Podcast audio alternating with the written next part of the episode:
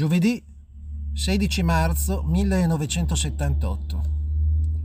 Pochi minuti prima delle 9, in via Forte Trionfale al numero 79, Moro esce di casa e sale sulla Fiat 130 blu della scorta che deve portarlo alla Camera per il voto di fiducia al governo Andreotti, appoggiato dal Partito Comunista Italiano. L'auto con a bordo Moro, seduto alle spalle dell'autista, Ricci, l'appuntato Domenico Ricci, il caposcorta maresciallo Oreste Leonardi si mette in marcia, seguita dall'alfetta della scorta con a bordo tre poliziotti, Rivera, Iozzino, Zizzi. Oreste Leonardi è seduto a fianco dell'autista della 130 di Moro. Le due macchine svoltano da via del Forte Trionfale in via Fani e in prossimità con l'incrocio di via Stresa quasi si fermano allo stop. Una Fiat bianca 128 con targa diplomatica che li precede si è fermata. Al volante Moretti. È il momento culminante. Mentre una parte del comando blocca la strada e il traffico in ogni direzione, un killer in divisa da aviere sul marciapiede di destra spara a distanza ravvicinata al caposcorta Leonardi, sul sedile anteriore destro dell'auto di Moro. Nello stesso momento, quattro terroristi, anch'essi vestiti da avieri, Sbucati dalla parte opposta della strada, da dietro la siepe del bar Olivetti, che in quel momento è chiuso, si avvicinano alla parte sinistra del convoglio. Uno di loro frantuma col calcio della pistola mitragliatrice il vetro del posto di guida della 130 di Moro e spara all'autista di Moro, Ricci. Gli altri tre terroristi fanno fuoco contro l'alfetta della scorta, con le loro mitragliette che però si inceppano tutte e tre. Il killer che ha sparato a Ricci, dunque, fa un balzo indietro e sopperisce alla goffaggine dei tre, sparando una seconda raffica a Iozzino, che è riuscito a scendere nel frattempo dall'alfetta della scorta e a sparare due colpi di pistola. Fanno fuoco dunque sulla macchina della scorta anche due individui sbucati ad una decina di metri dai quattro in divisa da aviere. Verranno contati 91 proiettili sparati dai terroristi. Moretti scende dalla 128 bianca e aiutato da un secondo brigatista, preleva Moro e lo carica su una 132 blu, nel frattempo giunta in retromarcia sul luogo della strage. Sempre Moretti sottrae due borse dall'auto di Moro e un mitra dall'alfetta della scorta. Il comando poi si allontana con l'ostaggio a bordo di tre auto, la 132 blu, la 128 bianca e la 128 blu, tutte rubate, e una moto Honda.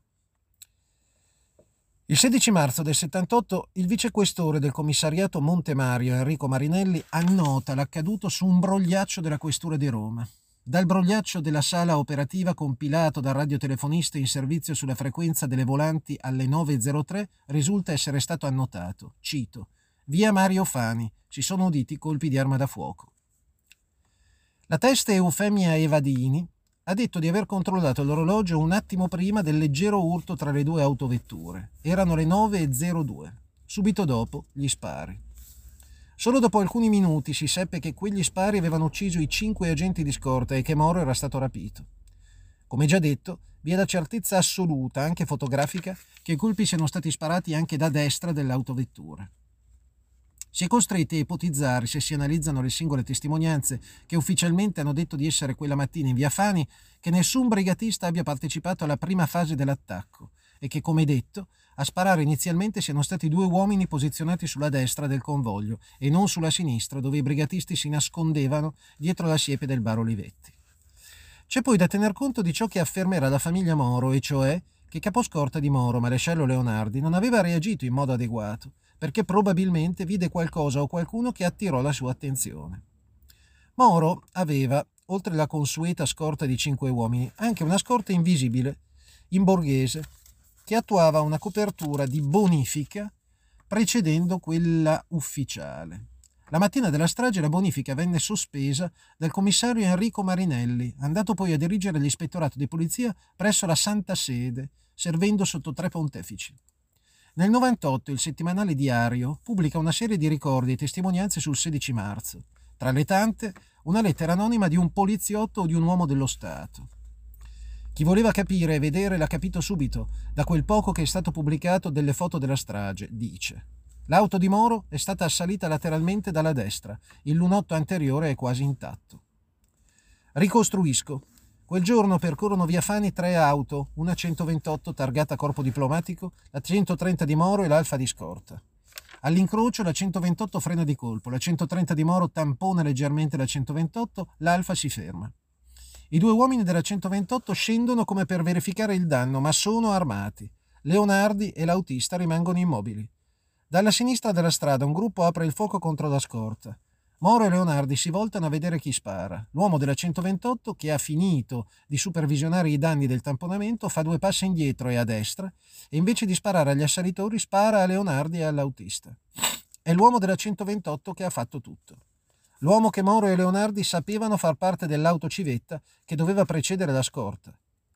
Il 17 marzo un ufficiale del SISMI, ex SID, dà la sua interpretazione di tecnico a Repubblica. Dice dal punto di vista militare si tratta di un gioiello di perfezione. Due sole categorie di persone possono averla realizzata, o militari di corpi speciali addestrati in modo ultra sofisticato, o, che è lo stesso, civili che siano stati sottoposti ad un lungo e meticoloso training in basi specializzate in operazioni di comando.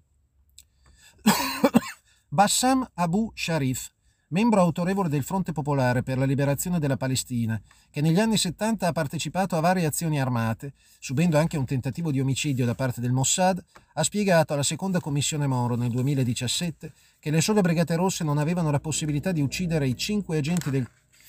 di scorta di Moro senza ferire Moro. Dice, so di cosa parlo. Ognuno di loro di coloro che hanno sparato si è addestrato a sparare almeno 10.000 colpi su obiettivi mobili ed immobili. Per colpire il bersaglio 10 volte su 10 deve aver sparato almeno 10.000 colpi e questo non lo fa chi non è un professionista.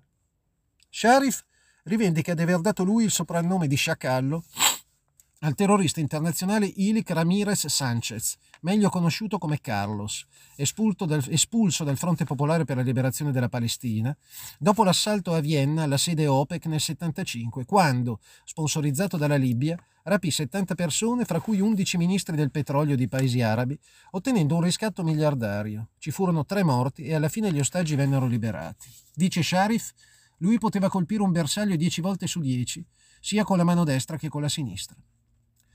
Il 4 maggio del 78 da Il Cairo arriva alla Farnesina alle 15.55 un fonogramma segreto che reca il numero progressivo 405. Da fonti diplomatiche libiche si apprende che Gheddafi avrebbe affidato al terrorista Carlos, lo sciacallo, una base segreta denominata Abu Baital nelle vicinanze di Tripoli ed attrezzata per l'addestramento di elementi scelti della RAF tedesca e delle BR. Il 19 maggio, dieci giorni dopo l'uccisione di Moro, il segretario del PSI Craxi dice al settimanale tedesco Stern di sapere, per contatti avuti con funzionari di polizia, che esistono prove che i terroristi sudamericani e tedeschi hanno contribuito all'operazione Moro, aggiungendo di ritenere che le azioni delle BR sono manovrate dall'estero e che gli assassini di Moro siano in ogni caso nemici della coalizione tra DC e PC. Il rapimento e l'uccisione di Moro è definita dallo studioso ed esperto del caso Paolo Cucchiarelli, la cui inchiesta sto citando, la più incredibile operazione di manipolazione e di intossicazione del terrorismo internazionale mai attuata. Egli dice, nella pubblicistica italiana, anche accademica, il secret team è una realtà sconosciuta. Ignorata negli indici dei nomi dei libri dedicati alla vicenda Moro, Edwin Wilson e Frank Terpil, formalmente ex agenti della CIA che addestravano terroristi in Libia per conto di Gheddafi, fornendogli armi sofisticatissime, istruttori dei berretti verdi, piloti di aerei, esperti di detonatori e di sistemi di esplosione o scoppio ritardato, non vengono mai citati, eppure sono il cuore dell'operazione Moro. Nell'ottobre del 78 l'Europeo pubblica brani tratti dal Field Manual, la guida per le operazioni coperte degli Stati Uniti. Quando Gelli, latitante, dovrà lanciare un SOS ai suoi referenti politici istituzionali, farà ritrovare nel sottofondo del bagagliaio della figlia, fermata all'aeroporto di Roma, proprio il Field Manual, che per la P2 era la Bibbia. Il testo parla chiaramente di azioni clandestine e del fatto che le stesse agenzie del paese amico sono obiettivi di azioni clandestine dell'intelligence statunitense, di azioni di infiltrazione dirette a forzare la politica di un governo. Il manuale suggerisce di far scattare tali operazioni quando un governo mostra passività di fronte alle sinistre, che loro definiscono rozzamente comuniste. All'interno di tale quadro il caso Moro è un'operazione affidata al ramo clandestino, formalmente espulso o emarginato dalla CIA. E qui Ci troviamo già nella privatizzazione dei servizi segreti, come abbiamo già detto, e siamo a metà degli anni 70. Per un terzo questa privatizzazione è affaristica, per un terzo è di intelligence a livello operativo e per un terzo ha obiettivi politici militari che rispondono alle esigenze dell'apparato istituzionale più legato ai circoli repubblicani anche estremi dell'establishment statunitense.